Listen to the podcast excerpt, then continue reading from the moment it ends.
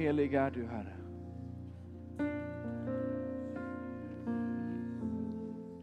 Du är helig.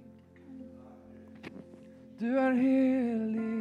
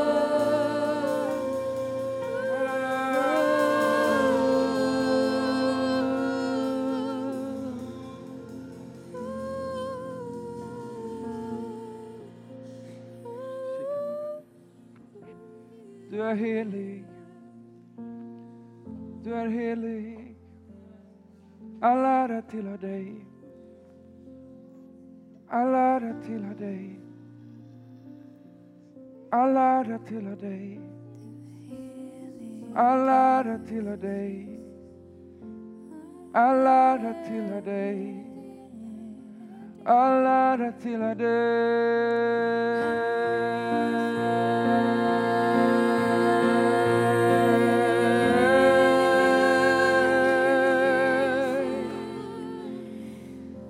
Jesus, vi älskar dig.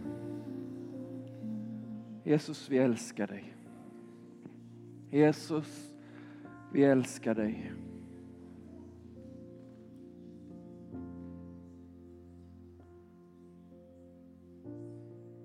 Jesus, vi älskar dig.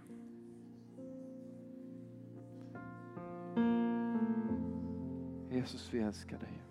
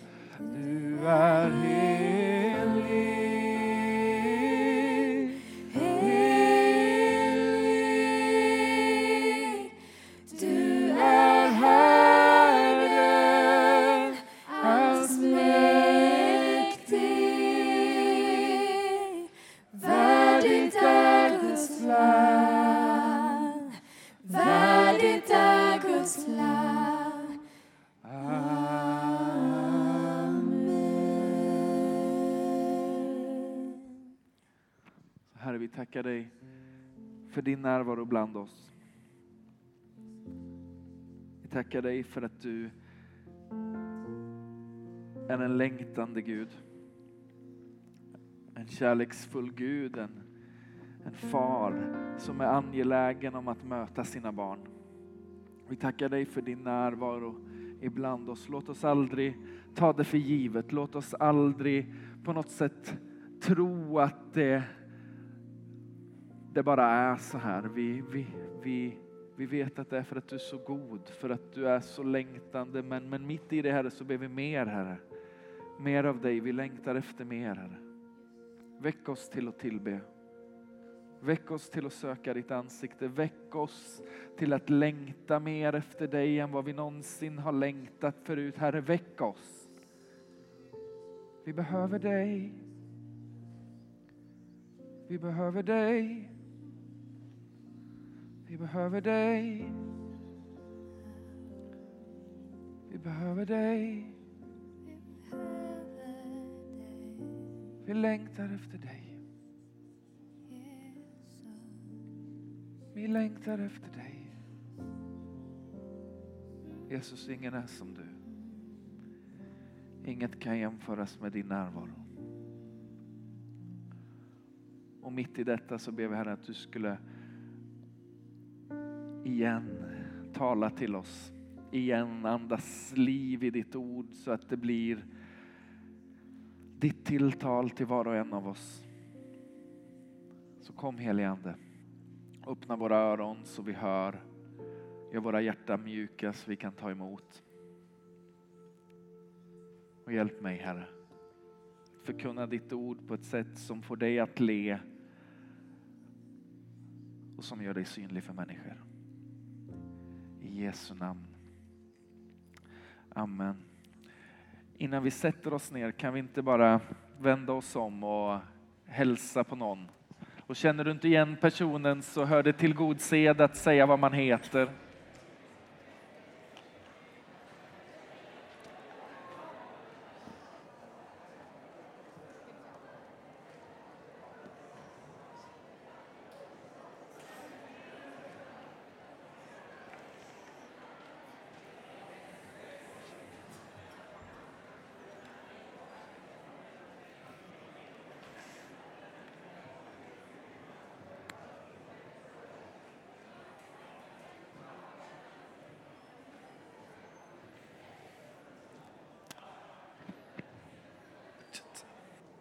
i. Okej, okay.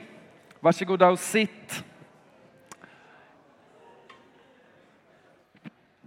Igen, varmt välkomna till Citykyrkan. Vi hoppas att ni ska trivas eh, och ha det gott ibland oss. Jag heter Alfred för er som inte känner mig. Jag är en av pastorerna här. Eh, speciellt varmt välkommen som Jorge sa till dig som inte har varit här förut, som är besökare.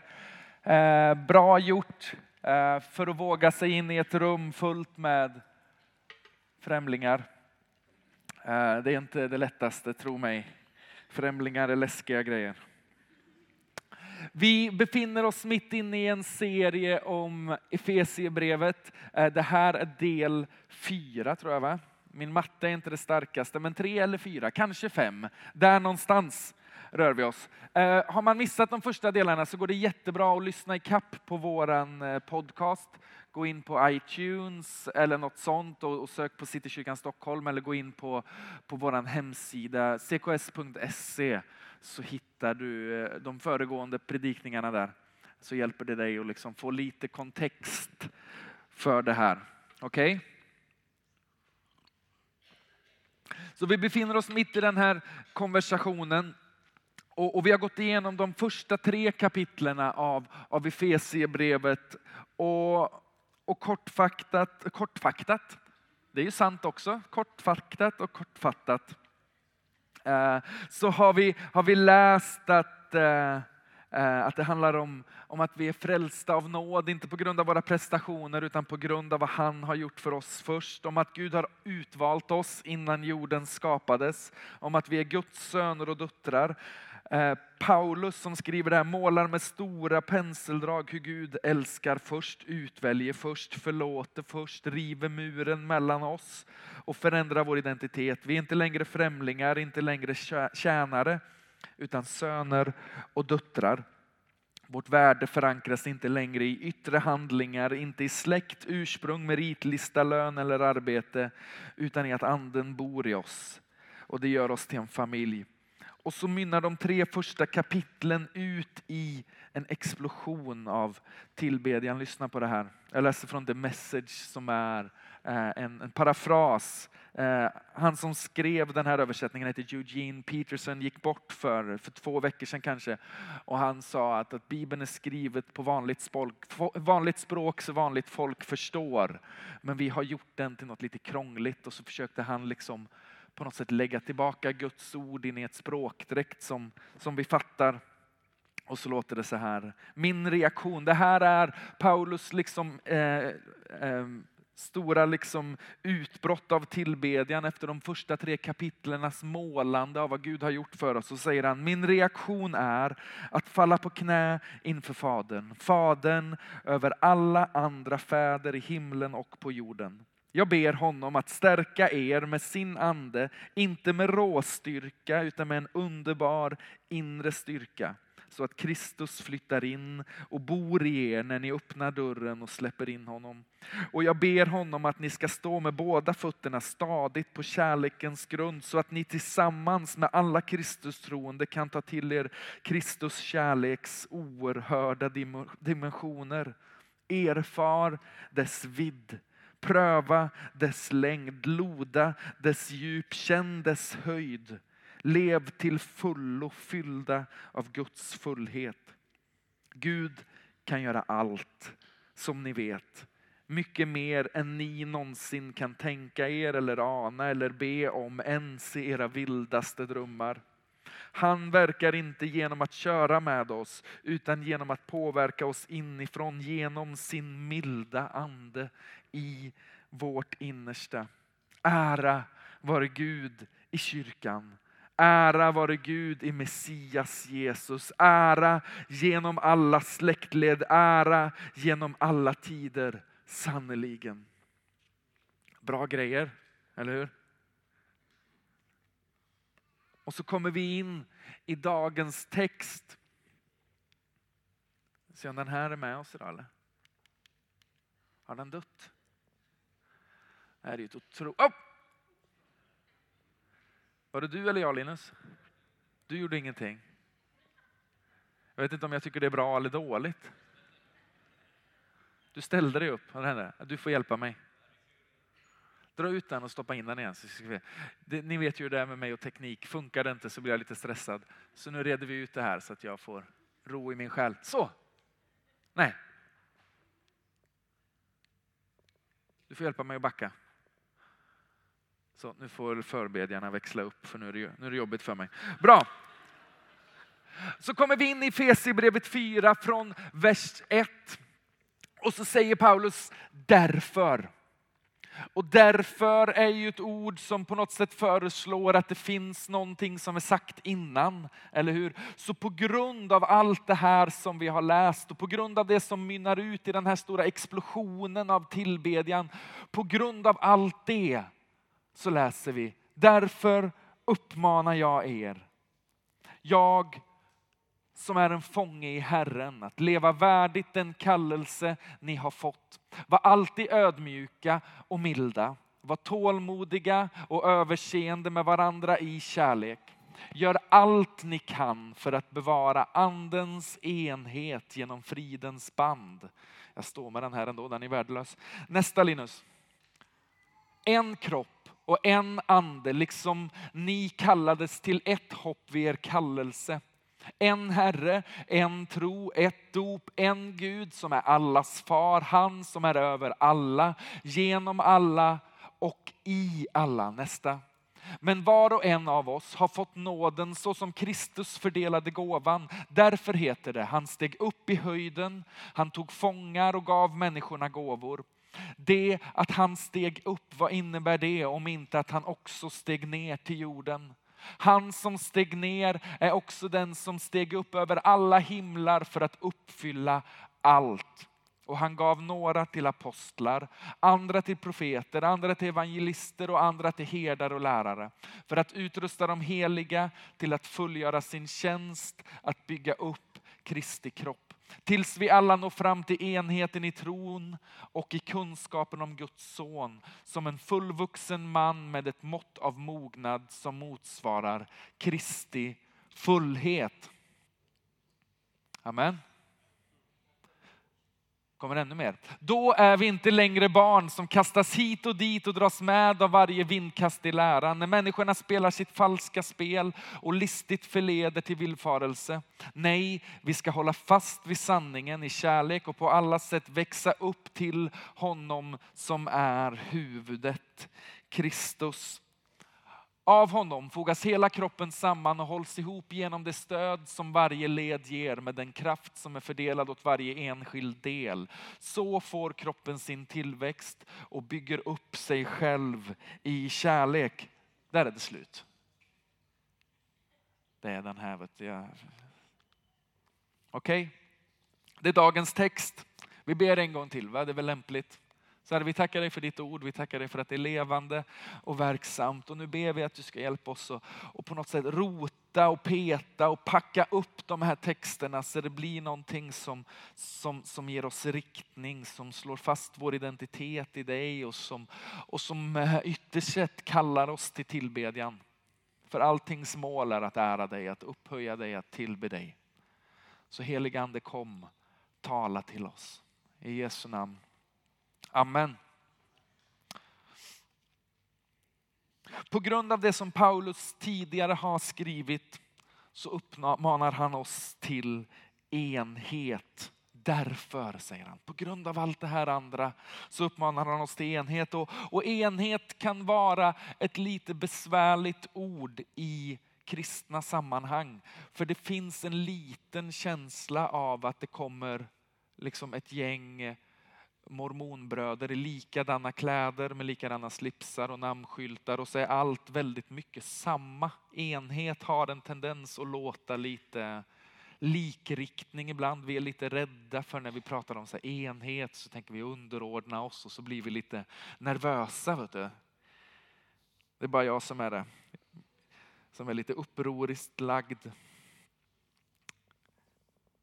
Det andas likriktning, att tänka och handla samma, att röra sig i flock, att inte vilja beblandas med andra, förväntan att rätta sig i ledet. Religiöst enhet blir behovet av totalt liktänkande för att förhindra ifrågasättande, splittring och uppror. Kravet om att underordna sig den sanna läran. Där jag beter mig in i gemenskapen och håller mig kvar genom att jag inte utmanar och sticker ut. Men det verkar inte vara riktigt det som Paulus far efter. Paulus målar en bild av en annan enhet. Om vi hoppar in i texten igen, Linus. Han säger, därför uppmanar jag er, jag som är en fånge i Herren, att leva värdigt den kallelse ni har fått. Var alltid ödmjuka och milda, var tålmodiga och överseende med varandra i kärlek. Gör allt ni kan för att bevara andens enhet genom fridens band, en kropp och en ande. Liksom ni kallades till ett hopp vid er kallelse. En Herre, ett tro, ett dop, en Gud som är allas far, han som är över alla, genom alla och i alla. Den kan få ligga kvar. Andens enhet, tänker jag, är inte samma sak som likriktning. Enhet är inte en yttre formation utan ett inre verk. På grund av vad han har gjort i oss och för oss så är enhet inte bara en förväntan på vårt uppförande utan snarare vår sanna identitet för vi kallas in i gemenskap. Och för att kunna uppmanas till enhet på det sättet som Paulus gör så tänker jag att det förutsätter olikheter. Märker ni det i texten? Jag behöver inte vara ödmjuk inför den som tänker precis som mig. Jag behöver inte vara överseende med den som handlar precis som mig. Eller hur? Alltså det förutsätter att i gemenskapen så finns det utrymme för en, en spretighet, en, en mångfald, en rikedom. Och på grund av den rikedomen så säger han, men, men glöm inte enheten. Om vi ska ha det så här, om smörgåsbordet ska vara så rikt dukat, så behöver vi också liksom ha, ha enheten på agendan. För annars så, så sticker det iväg. Är ni med mig? Paulus säger bevara andens enhet. Alltså finns det något i oss eller bland oss som har en tendens att dra isär, att splittra och skingra eller som försöker tvinga oss till likriktning genom religiösa föreskrifter och påbud. Någonstans antingen en rörelse som är totalt utåt, att, att det slutar med liksom 18 olika ministries där liksom liktänkande människor samlas. Eller att vi börjar som ledarskap bli väldigt hårdhänta för att tvinga människor in i någon sorts, nu beter vi oss så här, från och med söndag så har vi slips på oss i kyrkan. För vi måste liksom veta vilka som är vi och vilka som inte är vi. Någon sorts liksom McDonalds-tanke. Så kan vi inte ha det. Eller? Lite svårflörtad idag, det är ju roligt.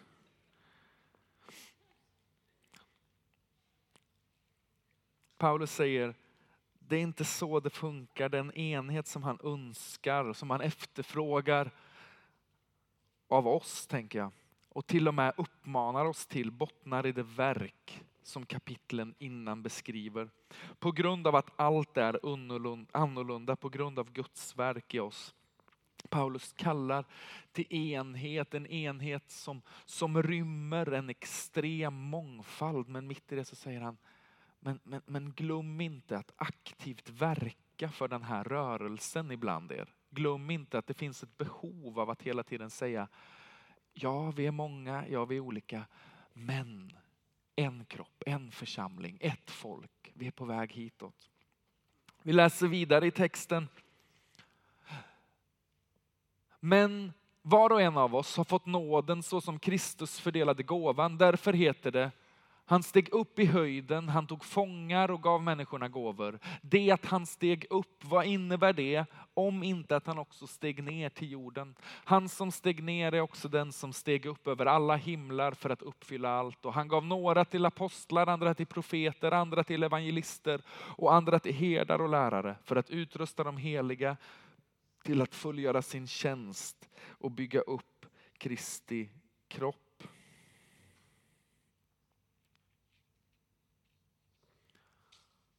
Det var allt vad som var på den. Bra. Det vackra i församlingen tänker jag är dess mångfald. Dess spretiga, brokiga mångfald. På grund av att Kristus fördelar gåvor. Jag tänker att, att fördelandet inte är ett sätt att skapa favoriter utan ett sätt att, att tvinga oss att leka med varandra. Du kan det där, jag har det där, du har det där och han har det. Och ska ni få det här att funka så behöver ni göra det tillsammans. Är ni med? Det är lite som om liksom, nu ska vi liksom åka iväg här barnen och du får en fotboll och du får målet och du får det andra målet. Och vill ni få det här att funka så behöver ni liksom göra det ihop. För att stå med ett mål själv är inte så kul. Är det någon som har fått ett mål? Otroligt dålig illustration kände jag. Jag tänkte jag tar någonting lite på uppstuds. Det kände jag aldrig, aldrig någon som har fått ett mål i present. Det sämsta. Så kan det vara. Ibland har man otur när man tänker. Ja, var det någon som sa. Ja. Vi är inte likadana. Vi har inte samma uppsättningar talanger, samma sätt att tänka, samma sätt att resonera. Men olikheten är inte en inbjudan till att gå åt olika håll utan snarare en inbjudan att växa upp. I en likriktad gemenskap är det lätt att stagnera. Jag behöver inte växa, växa mogna och formas för alla är som mig, tänker som mig och ser ut som mig. Om, om, om jag blir normen i en gemenskap, Gud förbjude, tänk vilken fruktansvärd tanke. Fruktansvärd upplevelse, kliva in i ett rum och så är det liksom 50 personer som, som försöker vara som mig. Det skulle ju vara helt odrägligt. Men om det var så, så skulle det vara en otroligt friktionsfri tillvaro för mig. Eller hur? Det skaver inte så mycket för att, för att vi är ungefär samma. Men, men i i skavet, i olikheten, i mångfalden så, så finns det, om vi strävar efter enhet, också en inbjudan att växa upp. Det funkar inte att få ihop det om vi inte låter det skava lite, om vi inte låter det liksom gnida mot varandra lite, om vi inte låter det på något sätt krocka lite ibland med avsikten att växa tillsammans. Ibland sitter vi eh, liksom i pastorsteamet och pratar och så säger jag någonting och så gör Jorge så här, oh, Alfred, Alfred. Och då vet jag att, att att min frispråkighet och liksom filterlösa tillvaro slår an någonting i hans lite större och varmare hjärta. Som, som gör att han bara, du kan inte säga så. Du kan inte, märkte ni att jag sa något positivt om eh, försöken? Jag blev jätteglad. Nej men eller hur? Vi, vi liksom ligger och, och, och, skaver och nöter lite på varandra och så hjälper det oss att växa upp. Därför så har han stigit upp, därför har han, har han gett gåvor. Därför har han fördelat det bland oss. För han säger att det här är bra för er. Jag vet att det är lite krångligt. Jag vet att det är lite bökigt att inte alla är lika. Men om ni ger akt på enheten, om ni bestämmer er för att mitt i den här mångfalden vara ett folk, ett hjärta, så kommer det hjälpa er att mogna. Det kommer hjälpa er att djupna. Det kommer att hjälpa er att ytterst sett växa upp. Är ni med mig? Ska vi gå vidare? Och så står det så här i vers 14 då. Nej, backa. Har vi inte vers 14? Jag läser. Har vi haft vers 14 redan? Låt den ligga där. Då är vi inte längre barn som kastas hit och dit och som dras med i varje vindkast i läran när människorna spelar sitt falska spel och listigt förleder till villfarelse. Nej, vi ska hålla fast vid sanningen i kärlek och på alla sätt växa upp till honom som är huvudet, Kristus. Av honom fogas hela kroppen samman och hålls ihop genom det stöd som varje led ger. Med den kraft som är fördelad åt varje enskild del. Så får kroppen sin tillväxt och bygger upp sig själv i kärlek.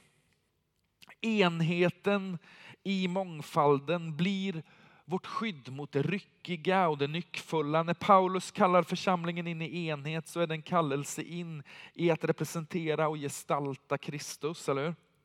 En församling som inte ivrar efter enhet kan aldrig växa till.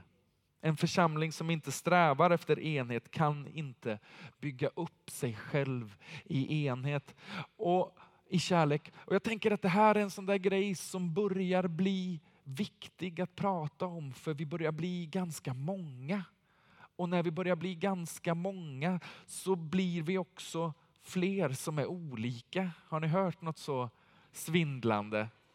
Och när det är fler som är olika mig så blir det också lite besvärligt för mig. För jag gillar när alla på ett sätt tycker och tänker som jag, för då blir mitt liv friktionsfritt. Då blir det enkelt att leva. Och en del av er gör inte mitt liv så enkelt hela tiden. Och det är bra. För vi hjälper varandra att växa upp. Ibland behöver vi bara ta tag i saker och säga så där kan du inte bete dig. Det är inte det vi pratar om.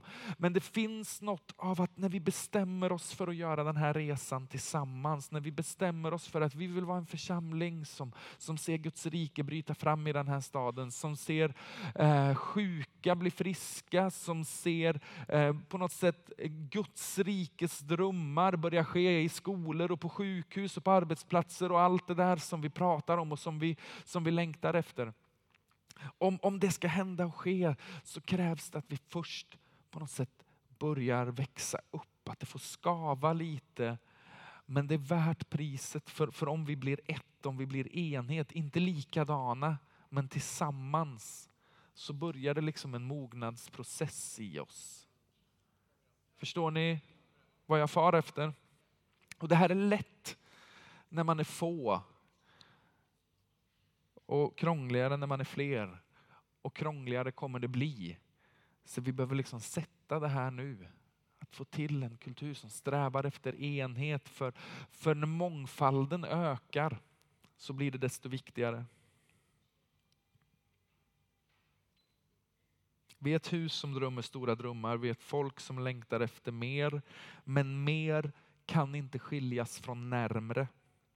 Mer kan inte ske utan enhet. Mer förutsätter att vi växer upp mitt i vår olikhet och spretighet. Så vi ska göra en övning nu.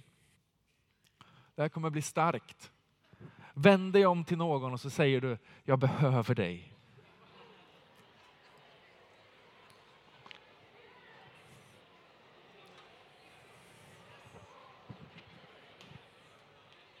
Och är man modig så kan man liksom gå över rummet till någon som man tycker är lite besvärlig och så säger man, jag behöver verkligen dig. Att det kan vara, jag vet inte. Det kanske inte är helt pastoralt gångbart. För att jag tänker att, att enhet, nu får ni sluta behöva varann. Nu får ni lyssna igen. För jag tänker att enhet, ibland ni vet, så, så har vi en tendens att be bönen sådär, men Gud, eh, liksom gör oss till ett, eller något sånt där. Att vi så här, och så tänker vi att det är något externt som ska hända. Men, men sanningen är att vi har, liksom, vi har fått ta emot nåden, vi har tagit emot Guds ande och, och nu har vi fått bollen. Därför, på grund av det där, så säger jag till er, var ett, väx i enhet, var ödmjuka, ha lite tålamod med varandra, visa fördrag och alla de här liksom lite krångliga orden. Och så ställer vi oss frågan lite sådär, varför då? Mer än att det är trevligt. Vad är poängen med det? Jo, jag tror att, att enhet alltid föregår ett utgjutande av Guds ande. Jag tänker att Gud utgjuter sin ande i det mått som det finns enhet i en gemenskap. Är det så, så är det ju en eh, spännande tanke. Byt slide där Joel, eller Linus. Joel. Kolla här, se hur gott och ljuvligt det är när bröder och systrar bor enigt tillsammans. Det är som när fin, den fina oljan på huvudet rinner ner över skägget, över Arons skägg och ner över kragen på hans dräkt. Det är som när Hermons dagg kommer ner över Sions berg. Där skänker Herren välsignelsen, liv till evig tid.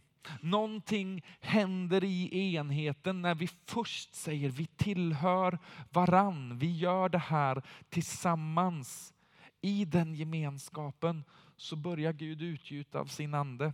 I den gemenskapen så börjar Gud göra något. Det är inte så att han börjar göra någonting och så inser vi att nej, men kolla, vi gillar ju varann ändå. Det här är ju rätt mysigt nu när vi liksom är lite sådär mjukgjorda av anden. Då kan vi leva med varann. Det är inte riktigt så det funkar, utan jag säger först får ni lära er att leka snällt. Sen så utgjuter jag min ande. Sen händer det någonting. Det finns en välsignelse som är, som är sammankopplad med enheten. Jag tänker inte att det är svart eller vitt, av eller på, utan i det mått som vi lär oss att leva tillsammans, i det mått som vi lär oss att, att leva i enhet, i det måttet så, så kommer det också flöda någonting av, av välsignelse bland oss, genom oss, över oss. Hänger ni med mig? Så jag skulle vilja påstå att det finns något av det Gud vill göra ibland oss som bara kommer ske i den takt som enheten ökar. Ett utgjutande av anden som förutsätter att vi först djupnar i vår kärlek, först djupnar i vår gemenskap, först djupnar i insikten om att vi hör ihop. Så då blir frågan, betyder det att vi inte lever i enhet? Jag tror inte som sagt att det är av eller på, svart eller vitt, utan snarare en stående inbjudan till oss att växa upp att mogna, att lära oss se guldet i varandra. Och allt eftersom det sker så ökar också möjligheten för Fadern att utgjuta sin ande. Vi läser samma sak en gång till i den här översättningen bara för att den är så, det är så fint. Det är så väldigt bra. Så underbart, så vackert det är när syskonskaran håller sams det är som dyrbar smörjelse som dryper från hår och skägg, som droppar från Arons skägg, droppar ner på prästkåpans krage, som morgondaggen på Hermonberget droppar ner för Sions sluttningar. För där skänker Gud välsignelse. Där ger han evigt liv. Bra, eller hur? Orkar ni lite till? Bra nu vet du. Ska vi hoppa in i nästa Linus? Kolla här då. Då återvände de till Jerusalem från det berg som kallades Olivgårdsberget och som ligger bara en sabbatsväg från staden. Och när de kom dit gick de upp till det rum i övervåningen där de höll till. Petrus, Johannes, Jakob och Andreas, Filippos och Thomas, Bartolomaios och Matteus, Jakob, Alfaios son, Simon, Seloten och Judas, Jakobs son. Alla dessa höll ihop under ständig bön tillsammans med några kvinnor, Maria, Jesu mor och hans bröder. Vi kan ta nästa. Så kommer vi in i, vi kan bläddra, Apostlagärningarna 2. När pingstdagen kom var de alla församlade. Då hördes plötsligt från himlen ett dån som av en stormvind och det fyllde hela huset där de satt. De såg hur tungor som av eld fördelade sig och stannade på var och en av dem. Alla fylldes av helig ande och började tala andra tungomål med de ord som anden ingav. Nästa. de som tog till sig hans ord, det här är efter liksom 3000 kommer till tro, och lät döpa sig. Och den dagen ökade det som troendes antal med inemot 3000 och de deltog troget i apostlarnas undervisning och den inbördes hjälpen, i brödsbrytandet och bönerna. Alla människor bävade, många under och tecken gjordes genom apostlarna och de troende fortsatte att samlas och hade allting gemensamt. Nästa de sålde allt vad de ägde och hade, delade ut åt alla efter var och ens behov. De höll samman och möttes varje dag troget i templet och i hemmen bröt de brödet och höll måltid med varandra i jublande uppriktig glädje. De prisade Gud, var omtyckta av hela folket och Herren lät var dag nya människor bli frälsta och förena sig med dem.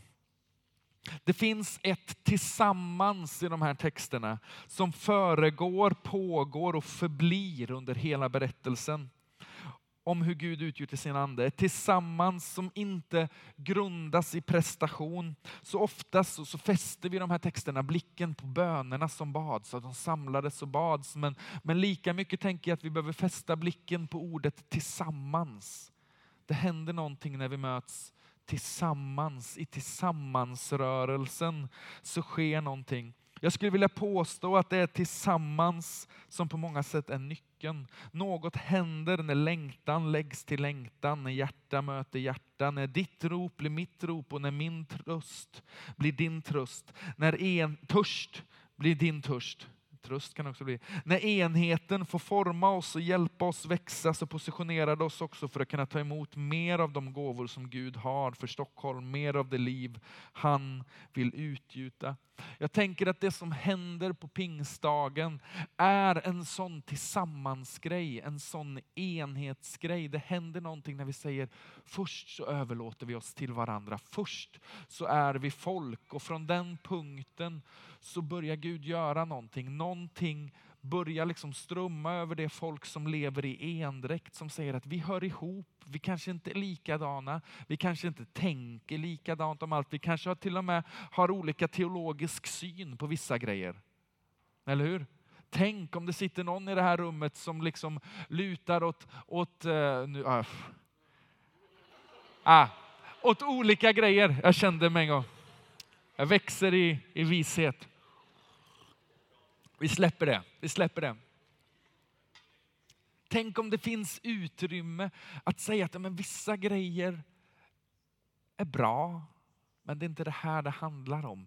Vi, vi, vi, vi är överens om att vi behöver mer av Jesus. Vi är överens om att vi behöver se hans rike komma i den här stan. Vi är överens om att det måste finnas mer. Att det här oavsett om vi tycker det liksom är härligt eller torftigt inte kan vara liksom toppen av vad han har tänkt för sin församling. Det måste finnas mer. Och så säger vi att men då lägger vi de där liksom olikheterna åt sidan och så kommer vi samman inte för att låtsas, liksom, men för att säga att men det viktigaste är att vi blir ett folk som han kan utgjuta sin ande över. Att vi blir ett folk som han kan andas liv i. För dina grannars skull, för dina barns skull, för den här stadens skull. Enhet, sträva ivrigt efter enheten. För det händer någonting på den platsen, det händer någonting i det tillståndet som gör att Gud på något sätt kan kan ösa på med sina välsignelser som tvingar oss att växa upp, som säger att det funkar inte att liksom köra småbarnsgrejen hela livet. Eller ja, funkar, det är liksom ingen frälsningsfråga, till himlen kommer vi. Men, men ska vi se himlen komma hit så behöver vi det där skavet ibland kanske. och Säga att vi strävar ivrigt efter enheten. Jag har haft några veckor nu när jag har varit, du vet, ibland så, så rullar livet på så fruktansvärt fort och det är så mycket som, som ska hända och ske och göras. Så till slut så, så blir alla de där måstena nästan som en hjälm som man sätter över huvudet och så blir det lite svårt att tänka utanför den boxen. Och framförallt så blir det bedrövligt svårt att på något sätt försöka uppfatta vad Gud säger för det är så mycket oljud i vägen, så mycket brus. Inte nödvändigtvis dåliga saker, men saker som, som ligger och stör. Och, och så har jag blivit ganska frustrerad över det där och så har jag blivit ganska deppig över det där. Och så tänker jag liksom att, men Gud om jag inte på något sätt kan förnimma dig tala, om jag inte kan ana liksom vad du säger, vad i hela friden ska jag göra då? Vad är det här bra för? Jag kan liksom inte gå upp och ställa mig i en talarstol om, om, om jag inte har någon sorts känsla av att jag har plockat upp någonting. För då är det bara information, tänker jag. Så funkar jag i alla fall. Och, och, så insåg jag att det är inte raketforskning. Jag inser att jag har, jag har haft för mycket på min tallrik för länge. Jag behöver vila. Det är ett tips, testa det ibland. Så jag tog några dagar och så rensade jag undan lite på skrivbordet och lite i kalendern och så mm, liksom var jag hemma och så tog jag det lugnt och så tänkte jag Gud nu, nu, nu får det lägga sig, nu får jag börja kunna höra här igen. Liksom.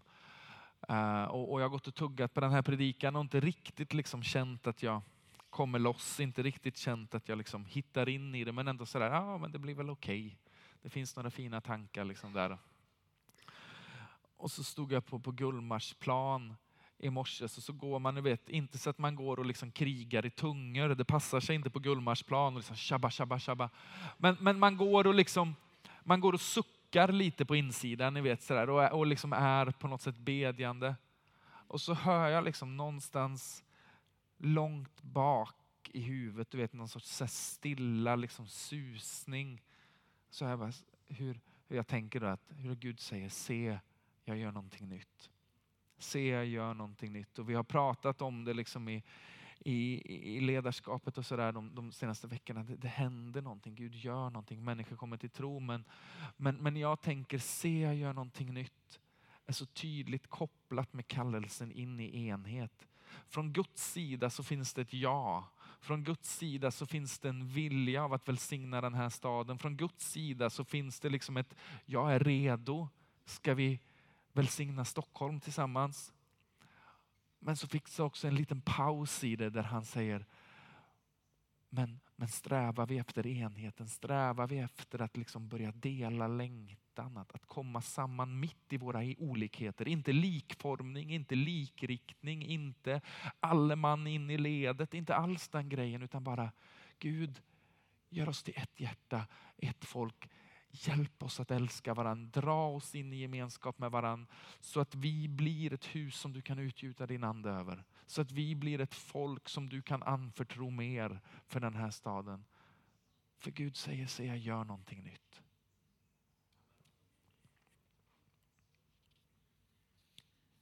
Hänger ni med mig? Förstår ni på ett ungefär?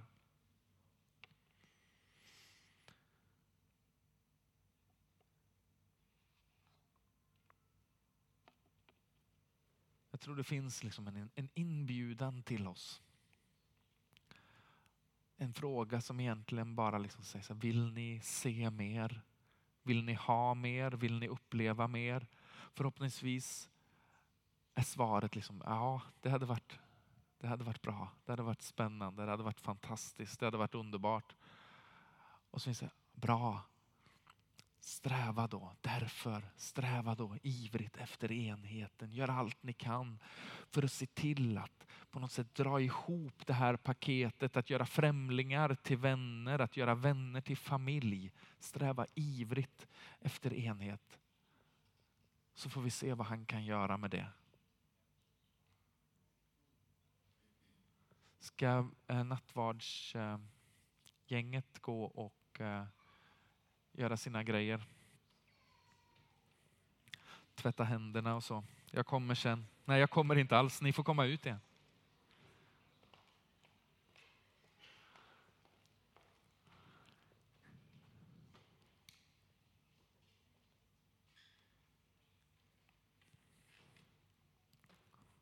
Jag tänker att ett alldeles ypperligt sätt att påbörja en sån liksom fördjupningsprocess. För det är inte som att vi inte har enhet. Jag tycker det här är en fantastiskt varm församling. Det finns en väldig liksom gemenskap genom generations, över generationsgränser och det finns folk från alla möjliga länder här. Och ni vet, vi har, det, vi har det bra, vi har det härligt och mitt i det så finns det en inbjudan.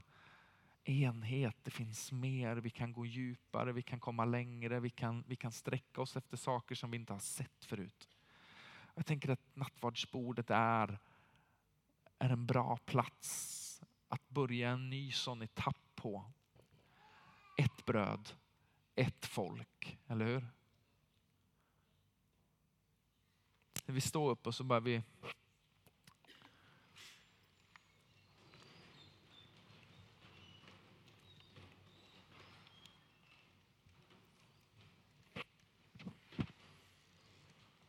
så ber vi en liten stund. Herre, vi tackar dig för att du gör någonting nytt. Vi tackar dig för att, för att du är mer angelägen om att se den här staden möta dig än vad vi någonsin kan bli. För att du är, är mer eh, passionerad över varje människa som ännu inte känner dig i den här staden än, än vad vi någonsin kan bli. För att du har idéer och tankar och planer för den här staden som, som vi aldrig kan komma på i oss själva. Vi tackar dig för att du har innovationer och uppfinningar och strukturer och, och sätt att leva som, som, som är så mycket mer än vad vi ser just nu. Men allt börjar med att du på något sätt får, får göra ditt verk i oss. Att du får, får föra oss till den platsen där, där vi mitt i vår spretighet säger, här, här är vi. Din församling i, i Stockholm, eller åtminstone den här liksom, delen av din församling i Stockholm. Och vi, vi igenkänner vår olikhet och vår spretighet, men mitt i det så säger vi Herre, ena oss, för oss samman så att ditt rike kan få bryta fram genom oss och bland oss. Så igen Herre, så, så får vi på något sätt lägga ner våra egna preferenser och vår egen agenda och så säga Herre, det som, som du har för oss är det som vi vill ha. Det som du har tänkt för oss är det som, som vi vill ha. Det som du vill göra är det enda vi är intresserade av. Så helige Ande, vi, vi ber att du i oss skapar en längtan efter nya vänner. Att du i oss skapar en längtan efter att lära känna människor som vi aldrig trodde vi skulle vilja lära känna. Att du i oss skapar en, en längtan att inte bara umgås med de som är som mig, med de som tänker precis som jag gör och, och, och alltid på något sätt har befunnit sig på den platsen i livet där jag befinner mig. Herre, för oss samman. Ena oss Herre. Ge oss mod att ena oss själva, kanske en rimligare bön. För vi längtar efter mer. För vi vill växa upp, för vi vill gestalta och representera Kristus i den här staden. Så kom helige Ande. Vi ska fira nattvard tillsammans. Och rent strukturellt så vi är i Citykyrkan är vi, ni kan få sitta några minuter. I Citykyrkan är vi helt, vi är helt crazy. Ibland testar vi nya saker. Det, vi har inga spärrar. Så vi har, vi har upptäckt att det blir ju kö, trafikstockning i mitten. Det blir liksom 73an på, på fredag eftermiddag här i mitten. Så vi testar att göra så att vi tar emot nattvarden ute på den sidan och ute på den sidan och så går vi tillbaka till våra platser i mitten. Så det är som vi alltid har gjort fast precis tvärtom. Så har man varit här väldigt länge och känner att nu blir det, nu blir det, liksom, nu blir det otäckt, så tänk bara baklänges. Så kommer det gå jättebra. Så vi kommer på sidan, det finns två stationer på varje sida och så går vi tillbaka i mitten. För den här liksom flygkoordinatorsrollen som någon får i mitten här, den, den, det, det lyfter inte riktigt. Det blir inte riktigt bra. Okej? Okay? Bra. Nu Jesus Kristus är mitt ibland oss. Känner ni det? Han bjuder oss på nytt till den heliga nattvarden. I den måltiden ger han sig själv till oss. Han leder oss in i en djupare gemenskap med varandra och utrustar oss till vittnesbörd och tjänst. Vi tar en liten stund och så och så prövar vi oss själva inför Gud. Vi, vi kallar det syndabekännelse i, i kyrkan. Och det handlar inte om att du ska gå ner i källaren och, och leta efter din liksom mörkaste blob av grejer och lyfta fram det, utan snarare bara en insikten, att, insikten om att Gud, en del grejer gick bra i veckan som gick, en del grejer gick inte så bra. Jag behöver dig. Förlåt mig, hjälp mig. Det är typ så avancerat. Så vi tar några sekunder och så bara vi bekänner det som vi känner att vi vill bekänna, kastar av oss det som vi känner att vi vill kasta av oss.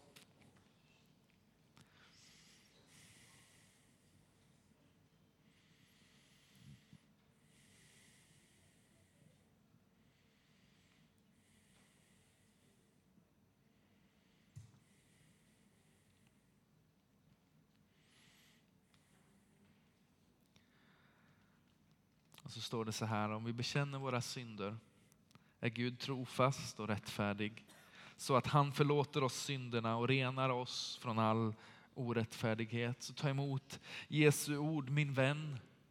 Du har förlåtelse för dina synder i Faderns, Sonens och i den helige Andes namn. Amen.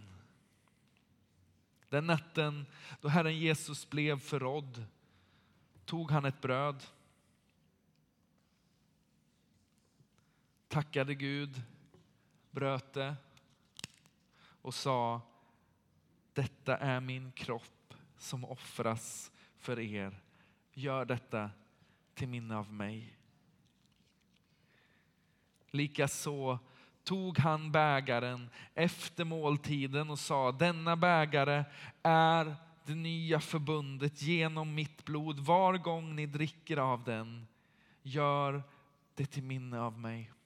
Så Herre, vi tackar dig för din kropp, Herre, som bröts för oss. Vi tackar dig för ditt blod som, som renar oss. Vi tackar dig för att det inte täcker, det tvättar bort. Vi tackar dig för att din, din nåd gör någonting nytt i oss. Jag är inte bara liksom en förbättrad version av mig själv. Du gör mig till någonting helt nytt i dig. Så jag tackar dig för ditt blod som renar mig. Bägaren som vi välsignar ger oss gemenskap med Kristi blod och brödet som vi bryter ger oss gemenskap med Kristi kropp. Alla får vi del av ett och samma bröd. Så nu ska vi fira nattvard. Och det här är det minst individuella som man kan göra. Det här går bara att göra tillsammans. Det här är en tillsammansmåltid. Det här gör dig till en del av oss, vare sig du vill det eller inte. Ett bröd, en kropp. Okej? Okay? Så vi går på utsidan, så cirkulerar vi tillbaka i mitten. Det finns glutenfritt för de som behöver det. Eh, vinet är alkoholfritt så du behöver inte vara orolig för det. Och så tar vi en stund i tillbedjan, i, i nattvardsfirande och så kommer vi dela lite kunskapens ord och uppnå